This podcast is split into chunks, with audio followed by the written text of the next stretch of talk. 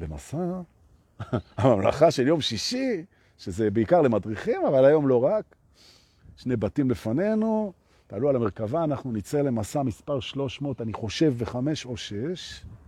שלוש מאות ושש, אני חושב, כן. סלחו לי. והיום התאריך הוא החמישה עשר בחודש אוקטובר אלפיים עשרים ואחת. לטובת קפסולת הזמן. שאלו אותי מה זה קפסולת הזמן, אני אגדיר את זה פה, בזמן שאתם עולים על המרכבה, ואנחנו נוסעים לנו לבית ההכרה, recognition, אבל uh, עוד מעט תראו, זה יפה. Okay. כי זה, אנחנו נדבר על חסכים. אוקיי? Okay. Uh, רק אני אסביר, טוב, לא צריך בעצם. למה, מה פה קפסולת הזמן עכשיו? טוב, נו. No. זאת אומרת, דוקא, מה זה קפסולת קפסולת הזמן? קפסולת הזמן זה מושג שהשתמשו בו בסרטים, כאילו שהאנושות היא לוקחת את כל הידע האנושי, והיא שמה את זה בתוך מקום סופר מאובטח, זה נקרא קפסולת הזמן, שבמידה ואנחנו נושמד כספישס, כמין, שבמידה והמין האנושי יושמד, שתיאורטית יש אפשרות כזאת, כן? אני אומר תיאורטית יש אפשרות כזאת, כי קשה להשמיד את משהו לא אמיתי, אבל לא חשוב.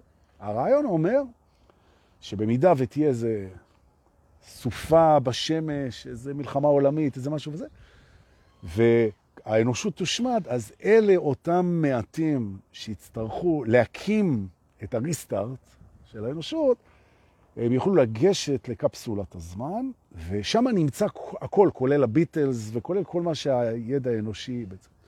בעצם קפסולות, אם אתם רוצים, זה הגדרה אחת. בינתיים אנשים מצטרפים, אתם יכולים לצרף את החברים שלכם בלחיצת כפתור, אנחנו תכף חמישים ואני ממריא. אז uh, בכיף. בעצם קפסולות הזמן זה התגובה המעוררת הזדהות וחמלה של האגו לספרייה הקשית. בעצם. כי האגו אומר, מה? יש ספריית הידע היקומי? אז אנחנו נעשה ספריית הידע האנושי, שאם מישהו רוצה, אז הכל שם. נכון. כל האנציקלופדיות, כל הזה, הרפואה, מעדכנים את זה כל הזמן. נוסחאות, טכנולוגיה, סיסמאות, דברים, אוקיי. כדי שהאנשים שנשארית הפלטה תוכל לשחזר את הידע הכל כך שצברנו בזה. אני לא מזלזל בזה לרגע, לטובת קפסולת הזמן. אז כשאני אומר לטובת קפסולת הזמן, אז אני יכול לבוא ולהגיד ש... אני בעצם שולח את השיעורים האלה לתוך הדבר הזה בכוונה שלי, כדי שאלה שמתחילים מההתחלה יהיה להם גם את השיעורים האלה, ובכך אני מעריך את עצמי, או בגרסה אחרת, מרים לעצמי. אני אוהב את זה, אני משאיר את זה ככה, למרות שלא חשבתי שזו הסיבה. אבל זה מוצא חן בעיניי. קפסולת הזמן. לטובת קפסולת הזמן. אז דורקי טוב, נו, אז מה כן חשבת? אז אני אגיד לכם. כשאני אומר לבן אדם, לטובת קפסולת הזמן, האגו שלו, חושב את המושג קפסולת זמן.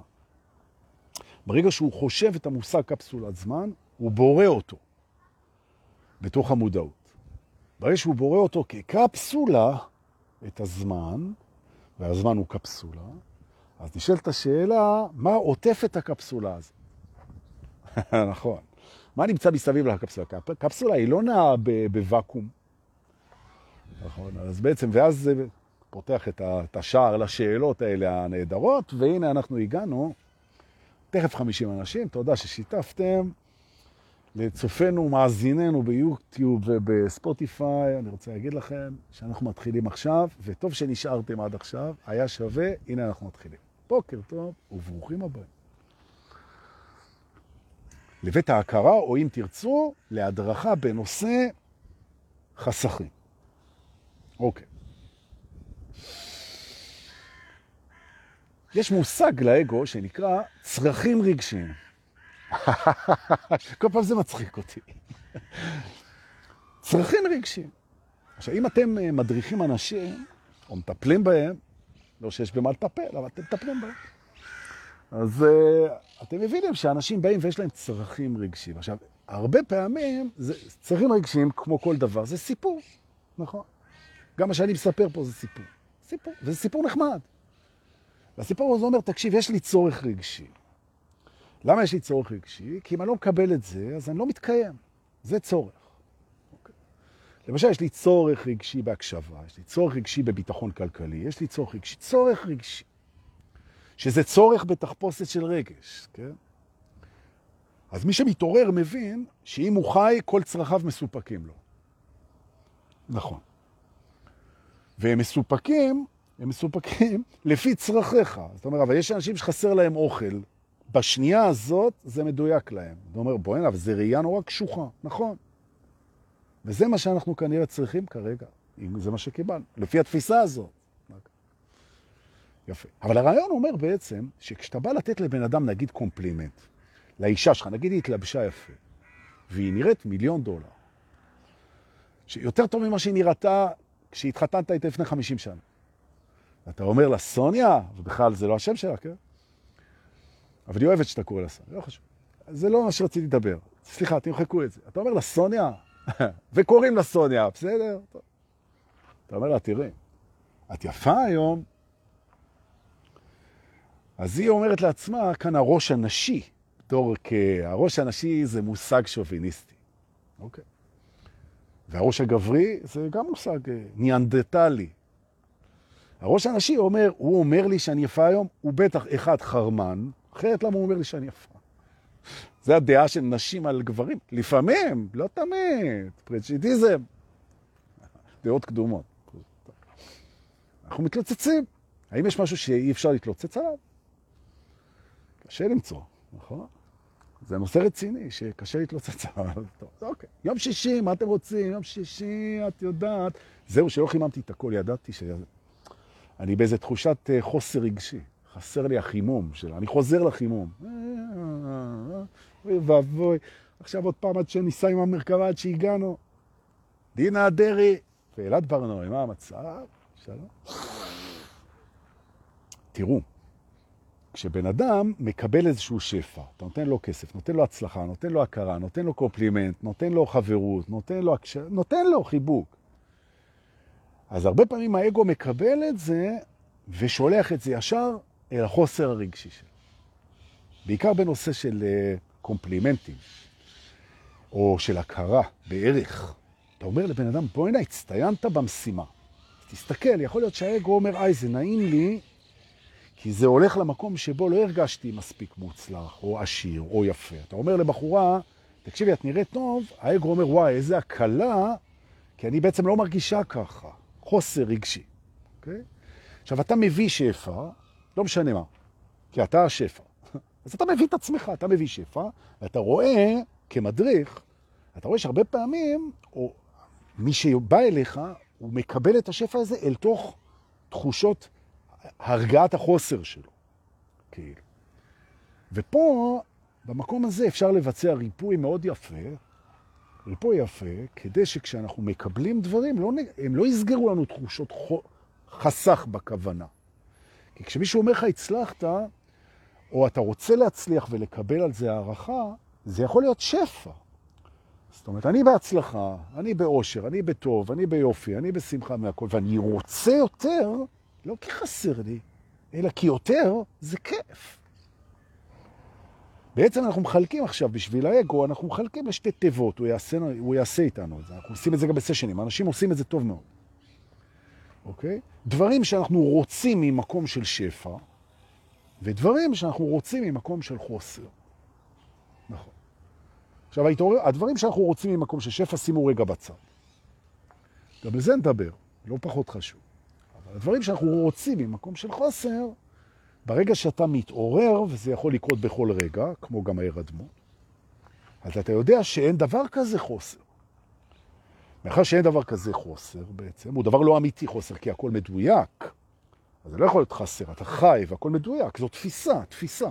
אין מה להתווכח עם תפיסה, אפשר להביא תפיסה אחרת. אין מה להתווכח. השאלה אם התפיסה היא עובדת, מרפאת אותך, זה השאלה. לא אם התפיסה היא נכונה. אין תפיסה נכונה. זו תפיסה אגב, והיא נכונה. אבל דוקא, אתה סותר את עצמך ומכין את זה. לא תמיד. אבל עכשיו, אבל עכשיו זה תמיד. הנה סתרת את עצמך, אתה רואה שאתה מכין את זה, אז זה לא יודע, תמיד אפשר לעשות את זה. אבל בואו נתחבר רגע. אז בעצם הבן אדם מכיר בזה שחסרה לו אהבה, חסר לו חיבוק, חסר לו, חסר לו, חסר לו, וכשאתה נותן לו את זה, זה הולך לאגו כפיצוי על החסך. בעצם, בעצם, או, הנה אמא שלי הצטרפה, הישר מהשיקום. משתקמת יפה, כל הכבוד. את איתנו ואנחנו איתך, כל הקבוצה, שתדעי לך. יפה. ממש, יש לי אמא, סבבה, לוחמת אמיתית. מה שהיא עוברת ואיך היא עוברת את זה, ממש, אני גאה להיות הבן שלה. איזה יופי, ממש. לתת דוגמה אישית, תדעו לכם, דוגמה אישית. תכף נגיע לזה. אבל הפרעת הקשב, מותר לי ביום שישי. נכון.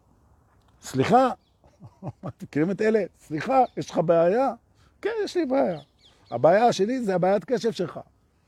איך זה הבעיית קשב שלי נהייתה הבעיה שלך? זו שאלה טובה. נכון. אז הנה, אתה בא. אז אתה אומר למישהו, תקשיב, נתת אתמול הדרכה מדהימה, כמו ריר רוזן. כן. איזה יופי, כל הכבוד לך, שפו. ואתה רואה שזה מקל לו, לאו דווקא אצל רואי, אצל אנשים, שזה מקל לו על הצורך, שהיה לו צורך לקבל הכרה, הוא קיבל את זה, וזה הקל לו על הצורך. כמו נגיד אם אתה חרמן ופגשת איזה מישהי ויש לך איתה סקס, אז זה הקל על הצורך שלך, כי הצורך הוא ongoing. אז כרגע אתה מרגיש אותו יותר, מרגיש אותו פחות, אבל קיים בך איזה צורך. עכשיו, המתעורר, הוא מבין שאין דבר כזה.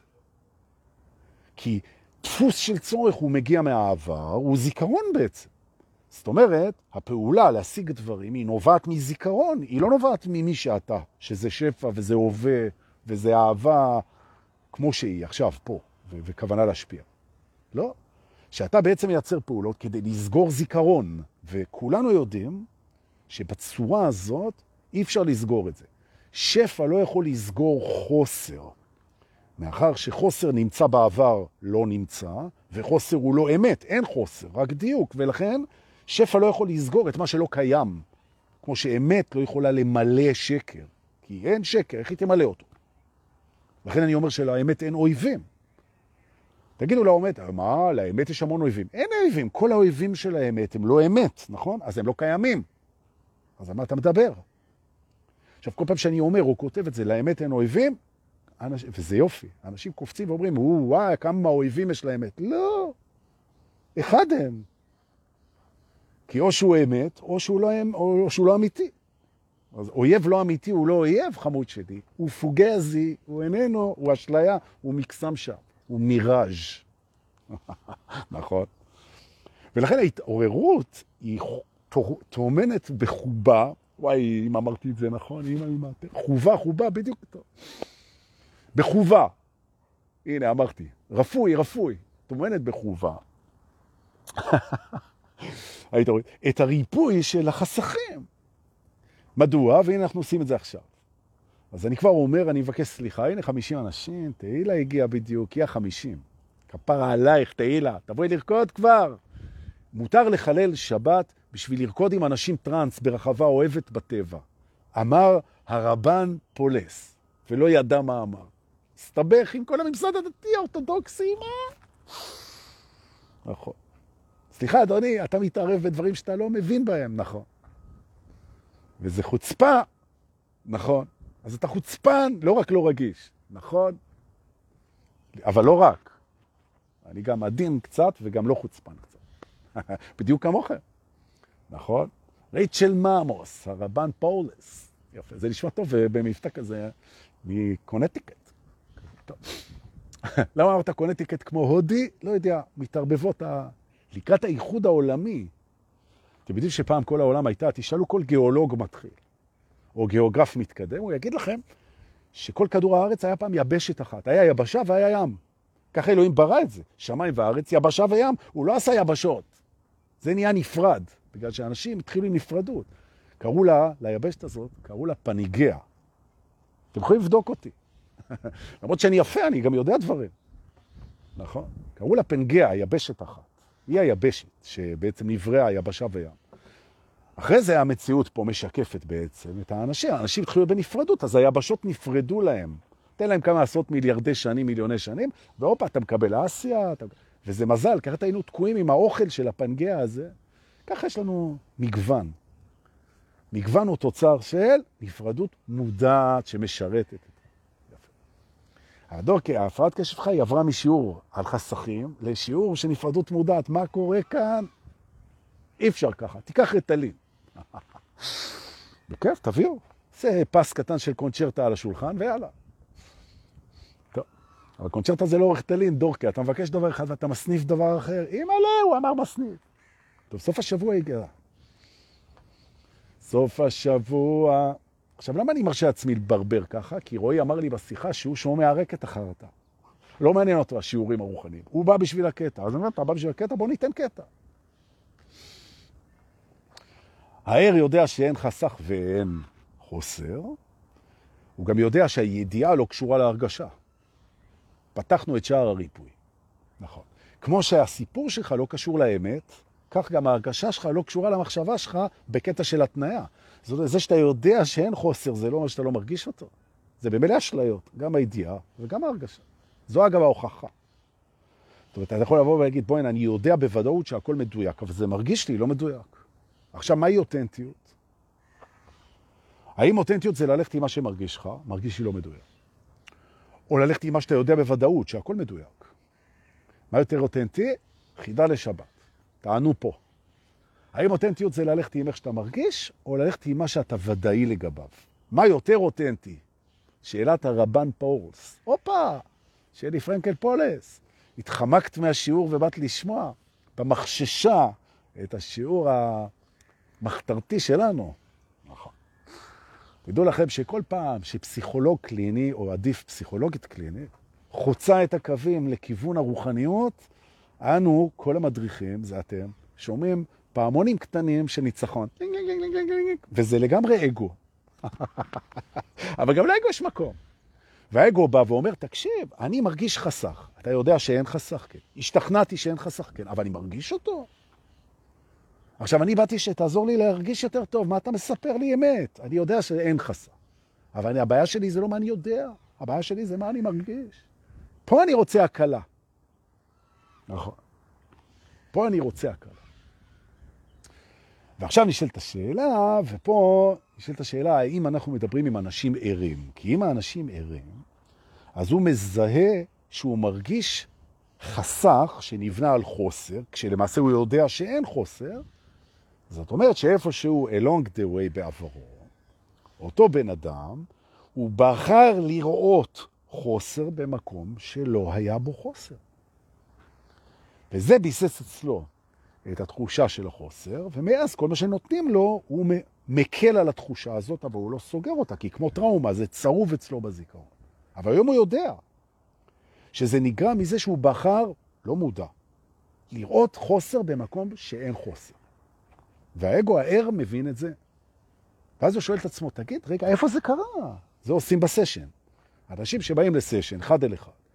אז אתה מברר איתו איפה זה קרה לדעתך, שבו אתה בחרת לראות חוסר במקום שלא היה חוסר. סיפרת סיפור חוסר, למה? איפה זה קרה? והולכים לשם, והאגו בגלל שהוא רוצה לשמור על תפיסה רציונלית לוגית בעיני עצמו, כדי שהוא יוכל לשפוט. Okay. כי זה הכיף שלו. אז הוא חייב לבוא ולהגיד, בוא הנה, אני באמת טעיתי. עכשיו, אני מבין שאני יודע שאין חוסר ואני מרגיש שיש, אבל אני מרגיש בגלל שבחרתי לראות ככה, והיום אני יודע את זה. ולמה בחרתי לראות ככה? ולרוב. התשובה שנבנו חסכים, כי אנחנו אימצנו את הפרספקטיבה של ההורים שלנו, והם ראו חוסר. אז אנחנו לא בחרנו בזה, אנחנו הסתכלנו על החוסר שהם ראו, וראינו חוסר, וזכרנו חוסר, והיום אנחנו מבינים שהכל מדויק ולא היה חוסר, אבל ההרגשה קשורה לזיכרון ולא לתפיסה. והריפוי שאנחנו עושים היום זה זה, שאנחנו מראים לאגו והוא מסכים, שהוא זוכר טעות שלו. הטעות הייתה שהוא שמח על פרספקטיבה שלא עושה לו טוב והיא לא נכונה. אתה רוצה לראות חוסר? לא. יש חוסר? לא. ראית חוסר? כן. זו בחירה מה שראית? לא מודעת. למה בחרת בצורה לא מודעת לראות משהו שלא עושה לך טוב והוא לא נכון? כי שמחתי על ההורים שלי. למה שמחת על ההורים שלך? בפרספקטיבה? כי לא ידעתי משהו אחר. אז בואו נתקן את זה. ההורים מקסימים, הייתה לך טעות, תקן את הטעות. עכשיו שאתה מרגיש תחושת חוסר, אתה לא מרגיש תחושת חוסר, חמוד שלי. אתה מרגיש זיכרון של טעות שתיקנת אותה. עכשיו תנשום.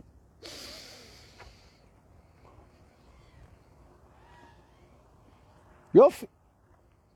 עכשיו מה קורה? שבן אדם פתאום הוא מתחיל להבין שצף לו תחושות חדשות. הוא אומר, וואי, אתה נותן לי קומפלימנט, במקום לפגוש את זה מיו, תביא לי קומפלימנט, כי אני מרגיש חסר ערך, אני מקבל את זה, אני אומר, יו, איזה כיף זה, ואני פתאום קולט שההכרה, החיזוק, הקומפלימנט, האהבה, הנחמה, זה לא מגיע ונקלט על ידי תחושת חוסר, שאני כבר מזמן לא הכרתי בה, אבל היא מורגשת, אלא זה נקלט על ידי טעות שתוקנה לשפע. ואני לא מזהה סגירת חסך, אלא אני מנה עונג. אני לא צריך את זה, אני נהנה מזה כי אני רוצה את זה. נעלם הצורך, נעלם החסך, נעלם הכל. ואז עולה לכם כמו תיקוני טיפקס. זה עולה בהתחלה בחבישה, זה עולה בקרב, וואי, פה היה פעם טעות. של פרספקטיבה של לסמוך על ההורים, לראות את החוסר בכל דבר, או בחלק מהדברים, שבסך זה לא היה נכון וזה גם לא היה רצוי. כי הסיבה לבחור פרספקטיבה היא או שזה עושה טוב, או שזה נכון בעיניי, או שזה מאפשר משהו, או שזה מלמד משהו. אז מה זה לימד? שזה לא נכון? תודה. רצוי זה בטח לא, ואין חוסר. אז פשוט טעות שתוקנה. אז אני מרגיש טעויות שתוקנו. כנ"ל לגבי אהבה עצמית, אני יודע שתמיד אני אוהב את עצמי, אבל לא תמיד הרגשתי את זה, כי בחרת פרספקטיבות לא נכונות. למה? צריך ללכת למקום, לראות, לתקן, וזה עולה עם הטעות, ומתקן ומתקן, ואתה עולה בתדר. אז זה לגבי החסך וההכרה. תן לבן אדם הכרה, אתה מדהים, אתה מקסים, אתה חבר טוב, אתה מצליח, הכל, ותראה אם זה מקל על החוסר שלו בדבר הזה, או שהוא חווה את זה כאהבה, עודף, שפע ועונג נקי. זה רצון טהור. יבחון מהיר ואתה יודע מה לעשות. נכון. יפה, בואו נצא מפה. ולנשום, איפה הרעש הבטיחו לי? איננו. אני זוכר שלמדנו ערבית בבית ספר. מריד אל יום, חולה היום. מריד זה חולה. אני זוכר את זה, כיתה ד', זה היחיד שאני זוכר. דור כמעט אתה זוכר מכיתה ד', מריד אל יום, חולה היום, בערבית. מה זה אומר? אלוהים שמור, פסיכולוג היה עף עליי עכשיו. ספר לי על ילדותך, מריד אל יום. איך שאנחנו בבית ספר, אנחנו מבינים שמחלה זה חופש. אנחנו מתחלים כדי לא ללכת לבית ספר. אני אומר לילדות שלי כבר שנים, אני אומר להם, אתם לא רוצות ללכת לבית ספר, תגידו לא רוצה ללכת לבית ספר ואל תלכי. אל תגידי חולה. אני נאלצתי לשחק אותה חולה כדי שזה יתאפשר. נכון. נכון? לא רוצה, אל תלכי. ממש ככה. לבית ספר. אתה יכול להישאר בבית, לעשות, לנקות, לעשות ספונג'ה, סדר את המיטות, חוץ כלים, להוציא את הכלבה, לנקות את האוטו. יש פה רשימה, קחי רשימה, את לא חייבת ללכת לבית ספר. תעשה, אה, הלכת לבית ספר? טוב, ביי, אנחנו נתראה אחר כך. בום, לנשום, חופית בוקי. יפה. טוב. עכשיו, אני לא יודע אם אתם שומעים באוזניים, בואו נבדוק אם זה עובד. אבל... האם אתם שומעים מין רעש כזה של... כי אם כן, אז אתם במקום הנכון, כי אנחנו עולים ברמה בצורה מופרעת עכשיו, ויסלחו לי כל האנשים מרגשי הנחיתות, אין באמת רגשי נחיתות, טפלו בזה כמו שלמדנו קודם, ובזמן שאתם מטפלים בזה, אנחנו ושאר הקבוצה נעלה לצמר את העצים, ונלמד שיעור למדריכים ולמתקדמים, ומי שלא מבין, אז uh, הוא יבין יום אחד. אבל דוקא זו התנסות ממדרגה הראשונה. אתה חושב שאתה יותר טוב ממני? לא. האמת שאני לא חושב ככה. נכון. למה, אתה חושב שאתה פחות ממני? לא. רגע, אתה, אתה קורא לי מכוער? אתה... בוא מכות. מכירים את זה? נכון. מכות מחברות מן אנשים. בוא מכות, כמו קומזיץ. בוא שב. קומזיץ. אז זה בוא מכות. זה היה דרך של הארסים להתחבר. בוא מכות. אז כשארס אומר לך במועדון, בוא מכות, אתה אומר לו, בוא חצי חצי, אני אבוא אבל בלי מכות. נכון? או הגרסה השנייה, מכות בלי לבוא. נכון? ככה הומצאו משחקי ה... הנה אנחנו נוחתים בבית שנקרא בית היפוך התנודה. זה יהיה קשה, זה יהיה קשה, אני מתנצל מראש, היפוך התנודה. אוקיי. המים... בטבע, עד עכשיו לא קשה. הוא אמר מים, אני יודע מה זה מים. בטבע, אני יודע, לא, למה אומר קשה? המים בטבע, שיעור קל. המים בטבע כפופים לחוקים יחסית מאוד נוקשים, אחד מהחוקים של הזרימה של המים זה שכל הנחלים הולכים אל הים. מים יורדים למטה. תשאל כל ועד בית, הוא יספר לך את זה. נכון? נכון, מים זורמים למטה, יורדים למטה. ובאמת, אם מים משקפים בתוך המערכת שלנו, כי הכל זה שיקופים. רגע, אני מתרגש מהרצף הזה, אז אני מעיף את המצלמה לכל הרוחות. נכון, בואו נבדוק שאתם שומעים. הלו, הלו. תכף יגיעו הרעשים. תזכרו, אמרתי לכם, השקט הזה הוא חשוד מאוד. ממש. העירייה הצמידה לי ג'י פי אס לאופניים, הם מבררים איפה אני, והם שולחים כוחות להרעיש. זה רק עניין של זמן. תזכרו שאמרתי לכם, בואו נרים את התדר. נכון. הטבע הוא המורה הכי גדול שלנו. הוא משקף אותנו יותר טוב מכל דבר אחר. מי שהבין את חוקי הטבע, הבין את עצמו. נכון. בכל יציאה לטבע אנחנו לומדים שיעורים רוחניים מדהימים, כולנו יודעים את זה. זה מקסים. אבל, תקשיבו טוב. או, הנה הרעש מגיע. כי בלי רעש אתה לא נושם דורקה. נכון, בואו ננשום. תכף נמשיך. עם היפוך התנודה. ננשום. וננצל את הזמן, לא רק לנשום, אלא להגיד בוקר טוב לפנינה ליבוביץ'. ליבוביץ' עם חיוך מיליון הדולר. The million dollar smile. הנה הרעש, לנשום, לנשום. עוד אחד אחרון.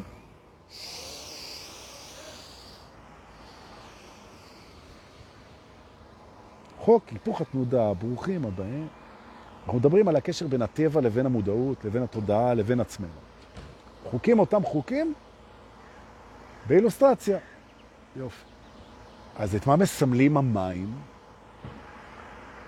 אז לבוא ותגיד, זה קצת פרוידיאני גם. יכול לבוא להגיד שהמים מסמלים את האהבה, המים מסמלים את החיבור, המים מסמלים את הכל, המים מסמלים את האכלה, המים... מה זה משנה? זה הסיסטם שלך. מה זה מסמל לך? אז שאלתי את רועי רוזן היום, אז הוא אמר שמים מסמנים לו זרימה. אמרתי לו מצוין. אז בתוך המודעות שלנו יש זרימה. הדברים זורמים מאיפשהו לאיפשהו. שאלתי אותו, תגיד, מאיפה לאיפה המודעות שלך זורמת? אז הוא אומר, תראה, היא זורמת מה... מהחיים אל המוות. נכון? מהחיים אל המוות. אז זה כיוון. אז אם המים הם זרימה, אז הם זורמים מהעננים אל האדמה. מהחיים אל המוות. כיוון, כאילו, זה הרעיון. וזה לא משנה בעצם. כי אתה יכול לבוא ולהגיד שאתה זורם מטיפשות לחוכמה. אתה יכול להגיד שאתה זורם מחושך לאור. אתה יכול להגיד זה מנפרדות לאחדות. אם אתה ער. נכון? שאתה זורם מביישנות לפתיחות. כל אחד לאן הוא זורם. מה זה רעיון? היפוך התנודה. זה מה אנחנו עושים כדי להפוך את הדבר הזה שהוא חוק בתוך המערכת. שאנחנו הולכים... למשל, אנחנו הולכים ומזדקנים. אנחנו לא נהיים יותר צעירים, אוקיי? אנחנו הולכים מהעבר אל העתיד, נכון? זה לא משתנה, זו זרימה. אוקיי? אנחנו חושבים סיבה ואחרי התוצאה, נכון? אתמול ואחריו היום, נכון? אחד ועוד אחד שווה שלוש או אחת עשרה, ואם אתם לא יודעים למה, אז אתם בכיתה לא נכונה. נכון? אבל אין דבר כזה כיתה לא נכונה. נכון. נכון. אז למה אתה אומר דברים שאין דבר כזה? כי אחרת זה משעמם. אז בעצם השקר הוא מעניין והאמת היא משעממת. זה מה שאתה אומר? אז אני אומר לפעמים, אבל לפעמים זה בריחה, כי כל דבר שאתה אומר לפעמים, הוא לפעמים נכון. אז אתה קראת לי פחדן, תכף יכתוב איתן פחי. וכך וכך וכך. And so on, so on. הפרעת הקשר. מים תמיד זורמים למטה, זה חוק עיקומי, הגשם יורד למטה, המים יורדים בנחלים, הכל יורד למטה, למטה, למטה, למטה, נקבע במאגרי המים והימים, והוא מתעדה חזרה, והנה הזרימה.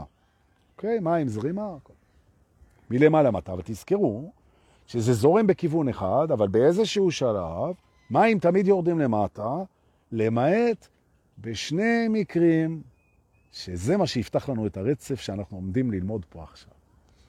אחד הוא נקרא עידוי, שבו המים עולים למעלה, זה מים, הם עולים למעלה, בניגוד לחוק שמים תמיד יורדים למטה, שהאגו מקודם אמר בביטחון רב. אז אנחנו רואים שהמים לפעמים עולים למעלה או בעידוי, אבל זה מצריך המון אנרגיה, כי המים צריכים להתחמם בשביל להתעדות. Okay? ויש עוד צורה שבה המים עולים למעלה בלי להשקיע אנרגיה. וכל מי שמכיר פיזיקה יודע שהגענו לחוק הנימיות. אני אגיד זה עוד פעם, נימיות, מהמילה נים. שנים בעצם, נים, זה בעצם צינור, יש לנו נימים שמעבירים דם בגוף, מאוד מאוד מאוד מאוד מאוד מאוד מאוד מאוד צר. עכשיו, מה הפיזיקה גילתה? את מה שהרוח ידעה תמיד. שהזרימה, כל זרימה, יכולה להפוך את הכיוון שלה אם הצינור הוא מספיק צר. אני יודע שמה שאני אומר עכשיו למי שלא מכיר פיזיקה זה נשמע מוזר. אבל תדעו לכם שאם אתם מכניסים לדלי מים צינור שהוא במיוחד צר, המים יתפסו בתוך הצינור למעלה. אני יודע שזה נשמע מוזר, אבל תכף זה לא ישמע מוזר. נכון. אבל דוקם, אתה מלמד היום רוחניות דרך פיזיקה. זה באמת, נכון. אפשר ללמד רוחניות דרך כל דבר. ממש, כי היא נמצאת בהכל. בוודאי בפיזיקה. נכון. אז בעצם אתה בא, אתה, אתה בא, אתה אומר, רגע, בוא נבדוק את זה. מה זאת אומרת צינור מספיק דק שהמים עולים? תחשבו רגע. איך המים עולים בתוך העץ? בעצים, לא, אל הפירות, אל הצמרות, יש עצים של שלושים מטר. איך הם עולים? הרי אין בעצם בעץ משאבה חשמלית שמושכת אותם, ואין באדמה מדחסים שדוחסים אותם למעלה, אה? ובכל זאת המים מגיעים לצמר את העץ. איך הם עושים את זה? איך הם עושים את זה? כנפיים, בואו נבדוק. האם ראיתם פעם מים עם כנפיים? אם כן, אני רוצה את הסוחר של האסיד שלכם שיתקשר אליי פרונטו. כי זה טוב. אבל למים אין כנפיים. מה לעשות? מים לא מצמיחים כנפיים. לכן הם לא עולים בצמרות ככה, לא? משאבה מדחס אין. נכון? עכשיו, מה? הם עוזרים אחד לשני? יש פה, אתה רואה פה איזה פרויקט, שמו סולמות, הם לא... איך הם עולים? חוק הנימיות. נכון. בעצם העץ מלא סיבים. מה זה סיב? סיב זה צינור צר, צר, צר, צר. הוא כל כך צר שהמים עולים ולא יורדים. נכון. בעצם המים הופכים את כיוונם, במקום לרדת למטה, למטה, למטה, הם עולים למעלה. מדוע? כי הם עולים בתוך צינור צר במיוחד. אם תרחיבו את הצינור קצת, הם ירדו למטה. אם תסגרו אותו עוד טיפה, זה יהיה סתום. עכשיו שהבנו את חוק הנימיות בטבע עם המים, בוא נלך פנים על תוך המודעות, שזה המקום המעניין, יותר אותי כרגע. את מה זה מסמן בתוכם? או. עכשיו תראו, אם אנחנו נקביל רגע את המים בתוכנו לזרימת האמת, לרגע, או אהבה, או מהות, או הווה, או אלוהות, או כל דבר שהוא מהותי ואמיתי, כן? אז אנחנו מגלים שאם אתה תיקח צינור שהוא מספיק קטן כדי ששום דבר לא יעבור דרכו, חוץ מהאמת, ואני רוצה להסביר גם למה.